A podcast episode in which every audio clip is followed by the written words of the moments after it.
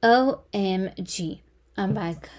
Hey everyone, welcome back to the new season of Entrepine. I'm your host, PJ. It's been a long time I actually have uttered those words exactly, and I'm happy to be back. So let's get started.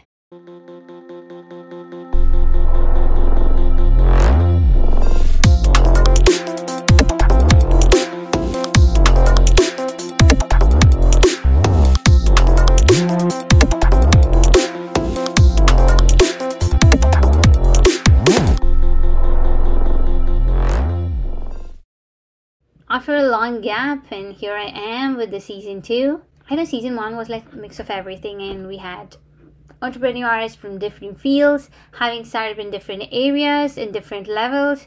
I think it kind of explicitly talked about the overview of entrepreneurship. So now i'm back with season two. I'm planning it to take niche down. If you guys have seen the posters on social media yes the title of season two is the game of strategic funding you know we are listening to a lot of things in terms of inflation the economic downfall and we also have the worst thing that's happening around layoffs. With all this happening in and around shark tank has been popping on my youtube page and the linkedin is flooded with shark tank india's post like completely flooded. Just it kind of intrigued me to really understand what startups actually need in the economic downfall that we are about to face. I don't know, are we really going to have an economic downfall?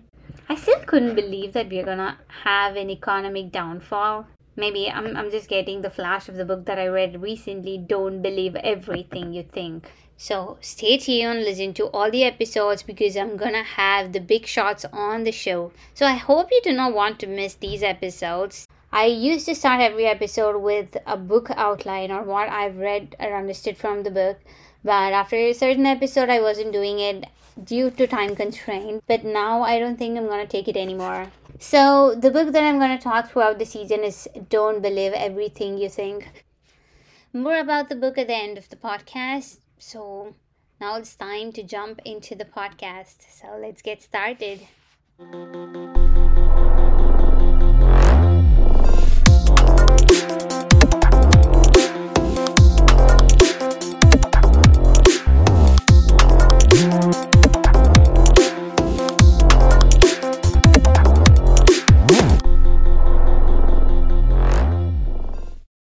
It feels so good, you know, to learn everything in a classroom environment. We have the so-called professors helping us understanding the ins and outs of whatever we need. There's no better place, you know, than to learn in the classroom. So I decided why not start understanding about the startup investment from the most experienced. And for the second season, I have the title The Game of Strategic Funding, and I have the most apt guest Agostino Menna. Welcome to the show, first of all, and thank you for accepting my invitation. How are you feeling today? I'm feeling great. Thanks for asking, and I'm looking forward to uh, sharing some information with you. So he is a PhD graduate from University of Toronto who worked as a professor for 17 plus years. And he doesn't stop over there. He became the co-founder and a strategic advisor at NoQuest.net and a management and a strategy consultant at The Big Leaf. So can I say I'm just talking to one of the finest minds in the world right now? Appreciate that. okay, so the truth is truth to begin with, uh, I'm I've split this into three sections. The first section it'll be the investors in general, all the basics, you know, terms and investments. And the second will be what investors expect from a startup. And on third, what startup should know before approaching an investor. So I like to start first with the section one, the investors in general. The role of investor, how much fantasizing does it look for you? Yeah, you know, it's not as glamorous as like Shark Tank or Dragon's Den. I think there's just a lot of hard work that goes into making decisions on being an investor in early stage companies, late stage companies. Uh, it's a team effort. Obviously, it's not just a one person type of show. It's many people involved in it. It's many negotiations that happen. But I would say overall, I'm I'm very um, grateful that I have this opportunity to be an investor, to be in this space. I've dreamed about it my whole life and I tried to balance my academic career with being in the uh, startup space to invest in early stage companies, mainly early stage companies. So I would say um, the process itself can take months, maybe six months or more for us anyway. And is a lot of meetings right. with the entrepreneur, with the founders of the company to uh, go over many details. We obviously we call it due diligence. That's if we're interested in it, uh, in investing. So I would say overall, the investment process is lengthy and it could be very detailed, and you need a bunch of people involved in it, like a lawyer. Lawyer is very important part of the process as well. so i could see from whatever you said it's it's a tiring process that involves a group of people in it. But what inspired you to be in this sector? I could see that you have your phd from politics as a base. And what made such a huge drift towards investment? Yeah you know it's a good question. I would say it probably comes to my family background. I had uh, parents that were immigrants here to Canada, and they were always motivated to start their own business, and which they did, and that influenced me to have like this motivation to create or to build businesses like they did. Obviously, theirs was more of a small business type, but I believe it was those those early childhood or those formative years where I watched my parents struggle and succeed in uh, buildings, buying businesses and building them up in the local region that we lived in here in Canada. So I would say definitely was that. And then as I moved into my academic career in university, I started to gravitate more towards entrepreneurship. I had a mentor when I was in my undergraduate year and I started working for him. It was a very unique position. It was basically helping this is like startup businesses, entrepreneurs locally and then he scaled it across the country. And I watched him closely with the curriculum and how he approached starting these types of businesses or helping start these businesses, pardon me. So I think that was the okay. second biggest level that influenced me. And then I think it was just a natural progression when I was in Toronto doing my PhD, and that I started seeing people in finance, and obviously Toronto's the the financial capital of Canada and that kind yeah. of drew me into that particular asset class, uh, VC space, more than like regular portfolio management, like managing a passive fund or something like that. I was definitely more interested in in these exciting companies where I can meet really talented people, whether they're scientists or whether they're non-scientists. But I always like to meet people that can contribute somehow to making an impact on the world. So that was part of it, and you know that's my job. My job is to find those kind of people and invest in them and help them grow. So i think that whole process of building something from nothing is something that excites me quite a bit. It, you know traditionally when we're trained in business school you you're trained to become a manager and you you you basically help value you help increase the value incrementally as a manager. And i felt that that wasn't my personality trait. I preferred to try to make a big impact on challenging the establishment. I always, I think that was the fourth thing was uh, just to answer, kind of wrap up your question. It's, it was I always go for the underdog. I like the little guy, you know, the the little guy, and the, to be successful. So if I could see the little guy grow and overtake the big guy, kind of like this David and Goliath thing from the, from the yeah. biblical story. So I really I really favor that that particular mindset, I would say. You are an investor and you have this other side of the passion towards teaching. You've been the professor for 17 plus years. What is that? Like, walk me through it. Yeah, you know, I think for me, like, I love university, and universities where we create new knowledge and we impart that knowledge on students who take that into the workforce or take it into their lives and make an impact. So I would say, yes, I find that very fulfilling that if I could help a student or many students fulfill their personal or professional career with my particular expertise, I would say that's very fulfilling. But at the same time, I think universities are also very institutional. And so I like to break away sometimes and go back into the private sector and work in this particular asset class and find these interesting companies. And what I do is I go back into the university environment and I help or, and I tell these students the stories. You know, I don't think it's useful or should be not as useful if you know just lecturing from a textbook. I think you have to lecture from real life, and I think that's the major reason why that I like to I like to be visiting professors all the time, where I've been to several different universities, is because first of all I like to see what other parts of the country are doing in terms of entrepreneurship, in terms of universities. I like to meet new people. In the case of Concordia, one of my goals was, you know, every time I make a change in my life, I always like to find three or four goals. And when I went to Montreal as a limited term professor, one of my goals was to obviously publish more research. My second goal was to get to know the faculty more, to collaborate on that research. Third was to make an impact on students' lives. And fourth was to improve my French.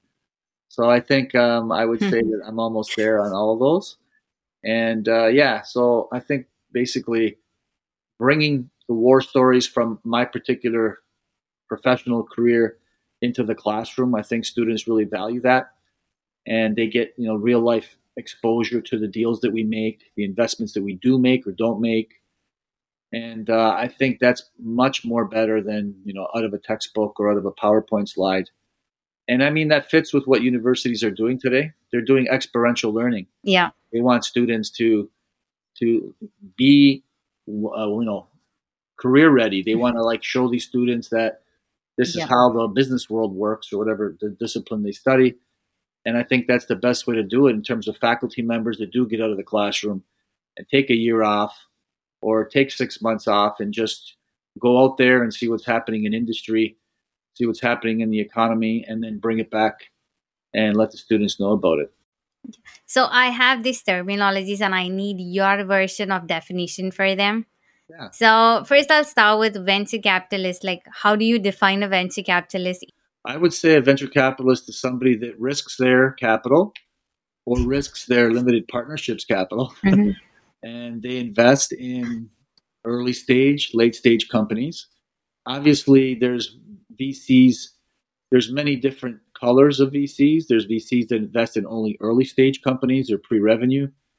Or like I know a VC okay. that wouldn't invest with are over 10 million. And then there's VCs that invest in companies that have already arrived and they're like later stage, they're revenue driven. So they want to be part of that uh, that momentum in that sense. So I would say a VC definitely is somebody that takes other people's money, some cases their money, and they invest in risky companies, riskier companies, I would say, than you know the big blue chip companies. So I would say the risk takers. Mm-hmm. Um, they are also very empathic. They're very analytical. They're very intuitive, and they explore a lot. And they have to have a, a global or holistic mindset, but at the same time, they have to have a team around them that will be able to help them mitigate those risks to their limited partners. Yeah. I guess that would be more of like a short answer. Yeah. So the next would be angel investor. Yeah, so angel investor is an even earlier stage investment uh, process, and they basically invest their own hard-earned money. Usually, they're wealthy people with a certain criteria in terms of what makes them that what they what they can invest with. It's usually uh, a criteria set by the regulators. And uh, they these days, though, angel investors work in networks. So I would say that this network yep. effect is very important. In that it's let's say I'm an angel investor, and I want to invest in a company.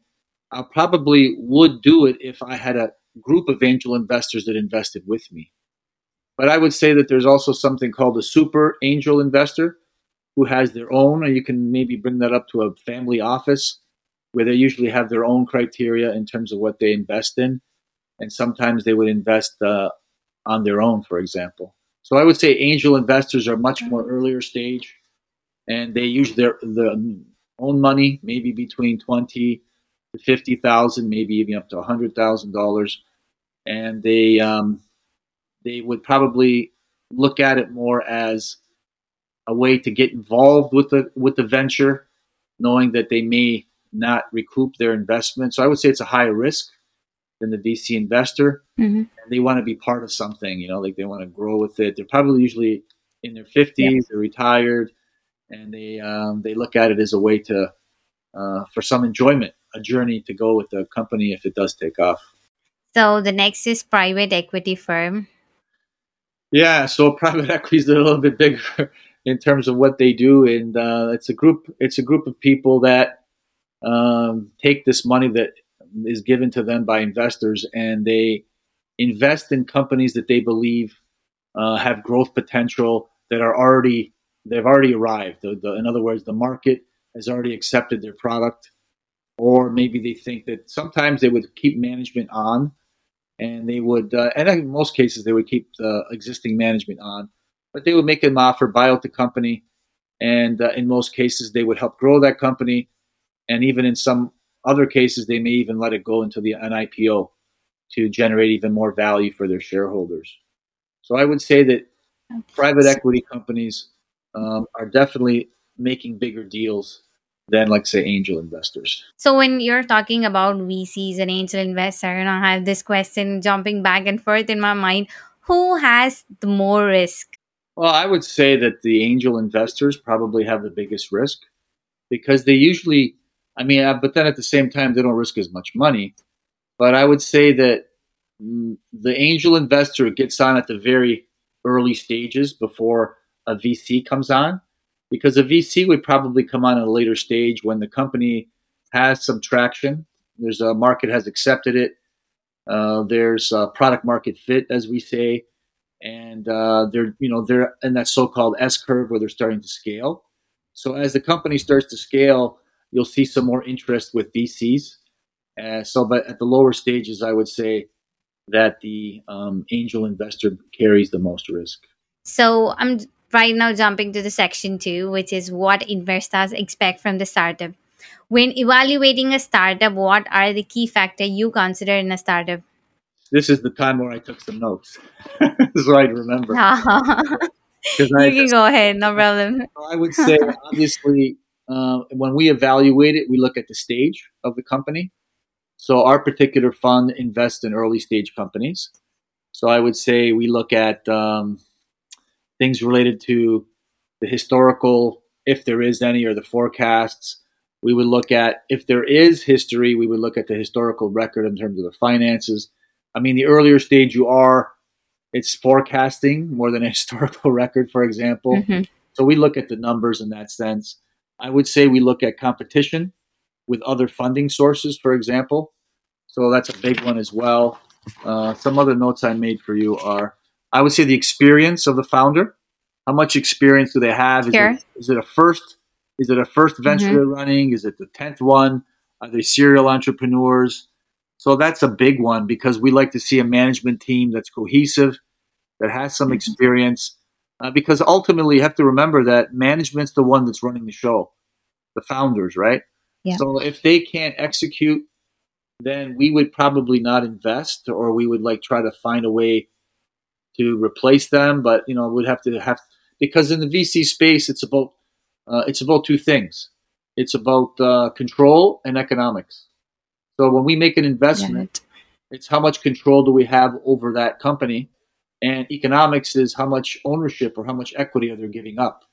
So that's a very important point in terms of negotiations. So I think that's something we look at as well. Um, we look at numbers, like I said earlier, numbers, numbers, numbers. The numbers matter in that sense. So whether it's past performance, predictions for the future, revenue earnings, uh, before interest rate, you know, EBITDA, cash burn, headcount, each of those factors important. Those metrics matter. There was a book written by John Doerr called uh, uh, "Metrics" or uh, "Measure What Matters," and he's a you know obviously a famous a famous VC. You know, discounted cash flows, and these are all important considerations.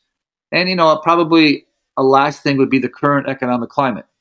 What's the contextual factor saying? You know, like, for example, we're going into a recession, we have high inflation. How does that impact, for example, valuations, which is the last point? Is I think valuations is a major consideration that the entrepreneur and the VC or the investor makes is, you know, we negotiate in terms of the valuations, and that all flows from that, whether it's pre money and then the post money. So I would say that um, those are all important considerations to consider. So I was about to ask the question on pre-money and post-money valuation because those are very much important. If you're gonna ask any terms of the equity, So, how do you evaluate the pre money valuation? Post money, it's fine, but pre money, how do you particularly evaluate it? Yeah, this is, um, you know, I rely. There's a, a guy from New York University, professor, the guru of valuation, uh, Damodar Ashran. He's probably the godfather of it. So I use a lot of his stuff. And um, I would say that in our early stage companies, it's very difficult because the numbers could be real, they can't be real. We look at the assumptions, especially because they really don't have a track record. It's all forecasting. So we use a combination of it's called narrative versus numbers, because part of the story is the is that is just that it's the narrative. It's what's driving the story behind the founders, and um, so in our case, we look for something called MTP, which is called massive transformational purpose. So we like to see that our founders and our founding team that we invest in have a major purpose. Like, what is your major transformational, or sorry, what is your massive transformational purpose? So I think that's part of the pre-money valuation, and I think we look at also the facts that can they actually scale this? Is there like an unmet need? Is there a problem? And is the problem big enough that you know as they burn their cash, is that money going to be able to be recouped? In the long term, right? Because that's where valuations come from and why they're big valuations. But, you know, the other thing that's impacting, as I mentioned earlier, is context. You know, interest rates have been going up, which means valuations have been going down. So, you know, the. VC space has been quite popular in the last several years because interest rates were so low, and that ballooned valuations and made a lot of these companies on paper very, very uh, the valuations very high. So I think that's something that we're all coming to terms with now in the VC space. So if there is a valuation mistake and you know I've, I've started to invest in the company that's going fine. But after some time i feel that it's not about my means and those are not going with my value. So i want to exit. What do you think would be my best exit strategy and why do you suggest it? Well i think first of all you'd have to be careful because you know if you exit a company before before it's time I think that's really showing no cohesiveness with the founding team as a VC, because you know once a, we like to have a board seat with our VC company, and that's all under negotiation, of course. And I think that's part of control. So normally, yes, you know the world isn't perfect, and you know a lot of the companies that you know VCs do invest in, they go sideways, for example, or they don't go as, as planned. So we try to mitigate that risk as much as possible to figure out if there are any assets that we can maintain for future, uh, you know, if we need to sell it or have a, something that happens within the company, and maybe we're, we are just wrong. You know, particularly the problem with our this particular space, which you, you know you mentioned earlier, is that the risks are higher. Yes, we try to mitigate those risks. Yeah. But you know, anything could happen, and we're prepared for that as much as possible. So if those things were to happen, and you know, we would probably try to get as much control if you know at a certain point to make decisions. In some cases, the entrepreneur might have to, the founder might have to get let go uh, because we feel that the entrepreneur may be not, may be poorly executing. You know, this is some of the domain. If you remember, activist investors, we pull that from them. There's many companies in the world that are that are, are not run very well by managers.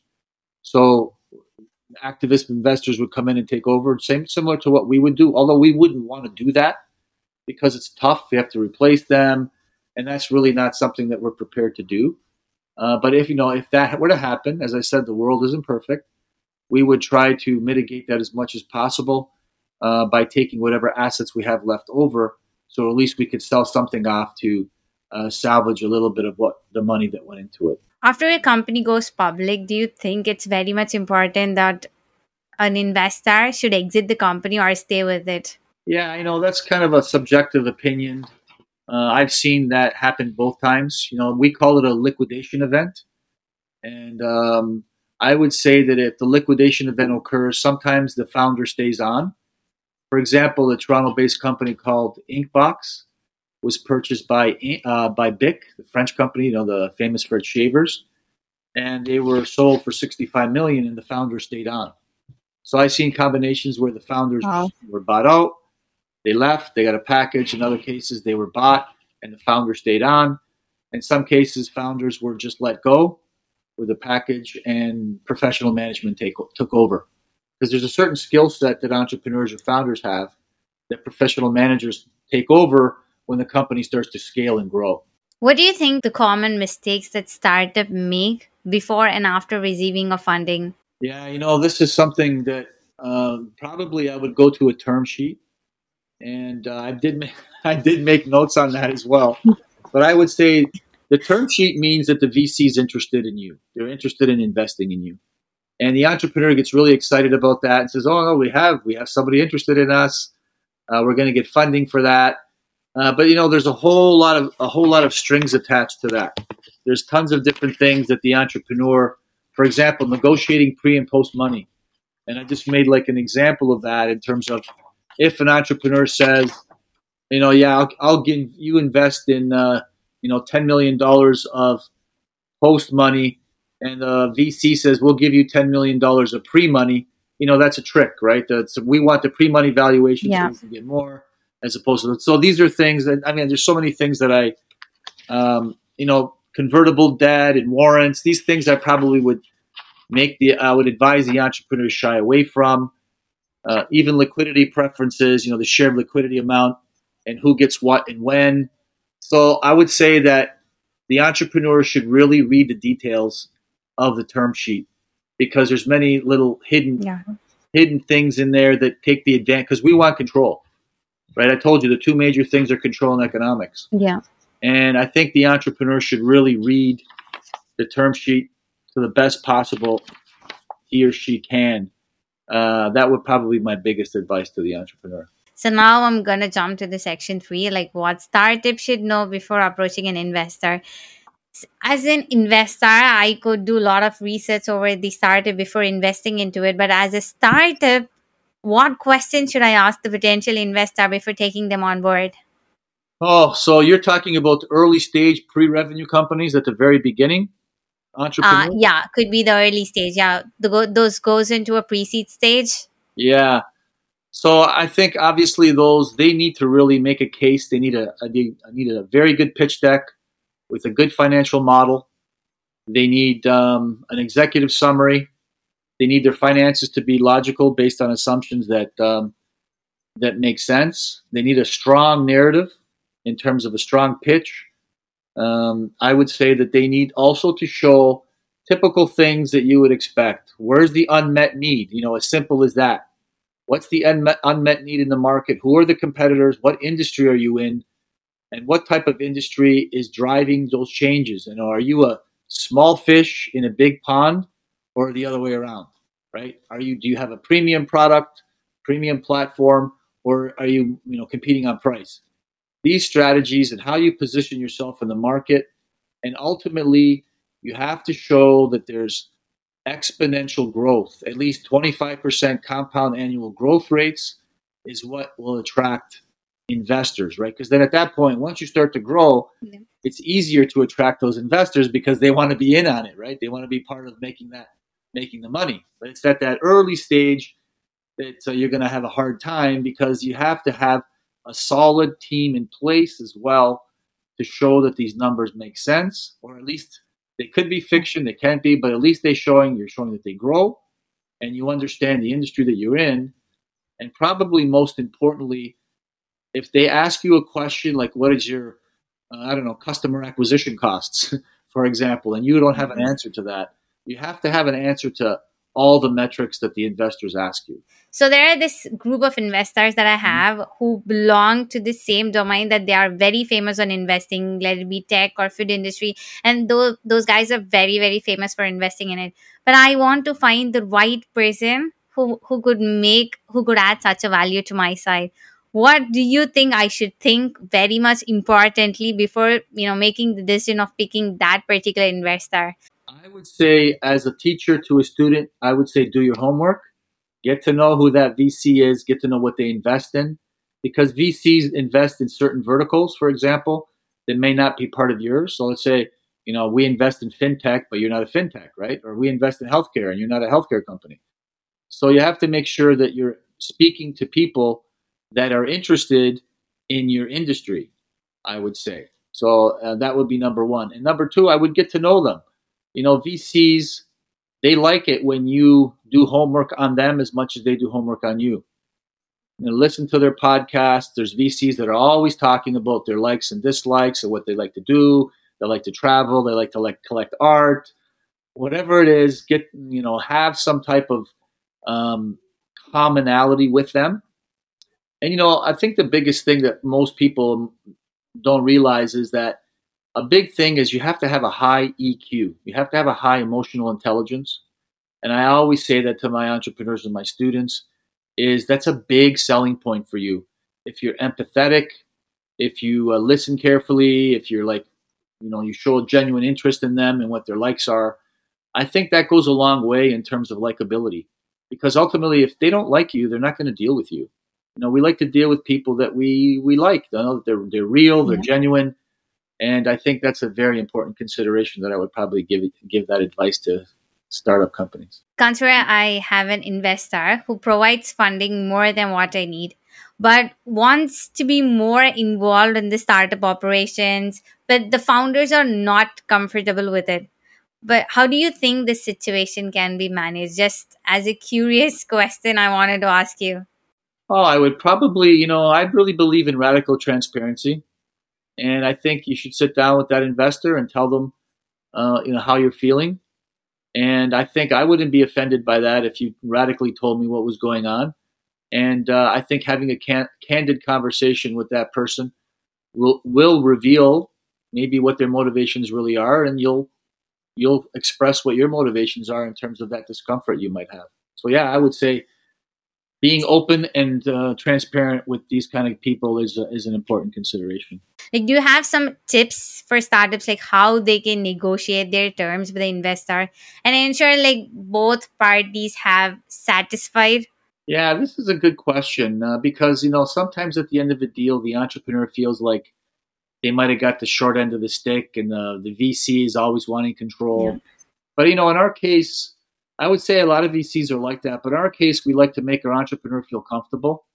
And we would suggest that the entrepreneur does get a lawyer, their own representation in the process, because negotiation, I think, is a key. Just as much as the term sheet and signing a term sheet is important, I think negotiation is a major, major consideration. And VCs, quite frankly, will take advantage of the entrepreneur if the entrepreneur is not skilled in seeing what, you know, for example, I mentioned earlier about pre and post money and the ownership and how much money they should put in, or like maybe liquidation preference or employee pool, those type of things. I think you, those are complex, complicated things, uh, or vested pools, and these are things that I think the entrepreneur may be surprised to realize that they need to know about just as much as running their business. They need to understand those terms and those conditions. And so, I mean, it's probably beyond the time of this podcast, but my, my advice to them would be if they wanted to, there's a book that I tell my students to read. It's called Getting to Yes. I would suggest they read that book and it helps them negotiate and understand the process better. Uh, can you repeat the book name again? Called Getting to Yes. So we're probably at the end of the show. Two more general questions to go. What's your piece of advice to startup kickstarting into investment? Oh, creating your own fund as a VC. I would say, yeah, I would definitely go out to Toronto or major centers like Montreal, start getting to know institutional investors, go to parties, go to events, go to like incubators or accelerators, get your face out there, get your name out there, and tell them that what you do, show that you're like reliable, that you um, that you're really interested in the space, and I would probably say to as a young student, get a job in the VC space at the you know at the low level position mm-hmm. first, like an analyst or a junior analyst. Get to know the space, understand how it works, and then once you're ready, you can start raising your own money. What is passion and failure means to you? Passionate failure means to me is that I tried everything I could to build this business to make it work, and I don't have any regrets. Great. That's a great answer.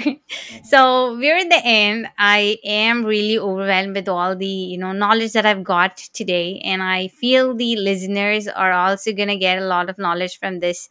And I, I, I just wish this session is gonna extend more, uh, but that couldn't as you have some work. and I'm hoping sure that I'm gonna do another session with you detailedly if you're available in the future. I'll, I'll love to do that because this session is going to be helpful for so much more startups who got, who's just kickstarting into this field. At least for 0.1% community out there, it's going to be so much more helpful. I appreciate you asking me. Thank you so much. Just one more thing to say: if you're a, if you want to start a business, if you want to be an entrepreneur or founder, it's a great time to do it. Thank you. That that's a great advice that you have given me. So the book that I'm going to talk throughout the season is "Don't Believe Everything You Think."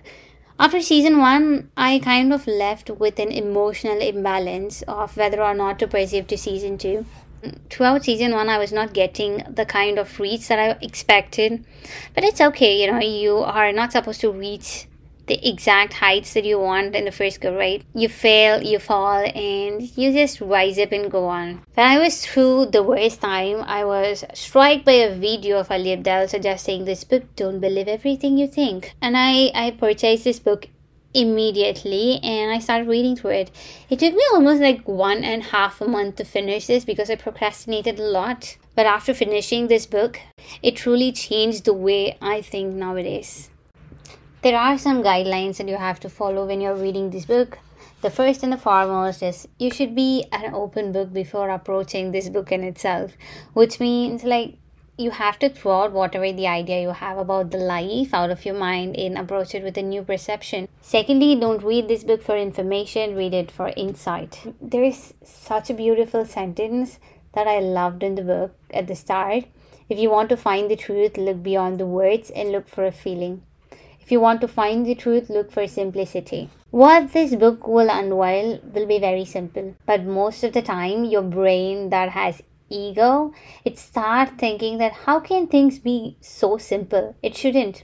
And it starts to make things complex. And it's at that time you have to remember that if you want to find the truth, look for simplicity. So, from the next episode, we'll be brushing up through the pages of the book. Stay tuned, be with me. As I said, we're gonna have big heads on the game in the season two. Make sure to follow Entrebind on all the platform. And if you have any questions regarding your funding stage investments or anything that you're struggling through, make sure to write to me at entrebind@gmail.com or you can visit the website www.entrebind.com. Until then, you're listening to Entrebind and I'm your host, PJ.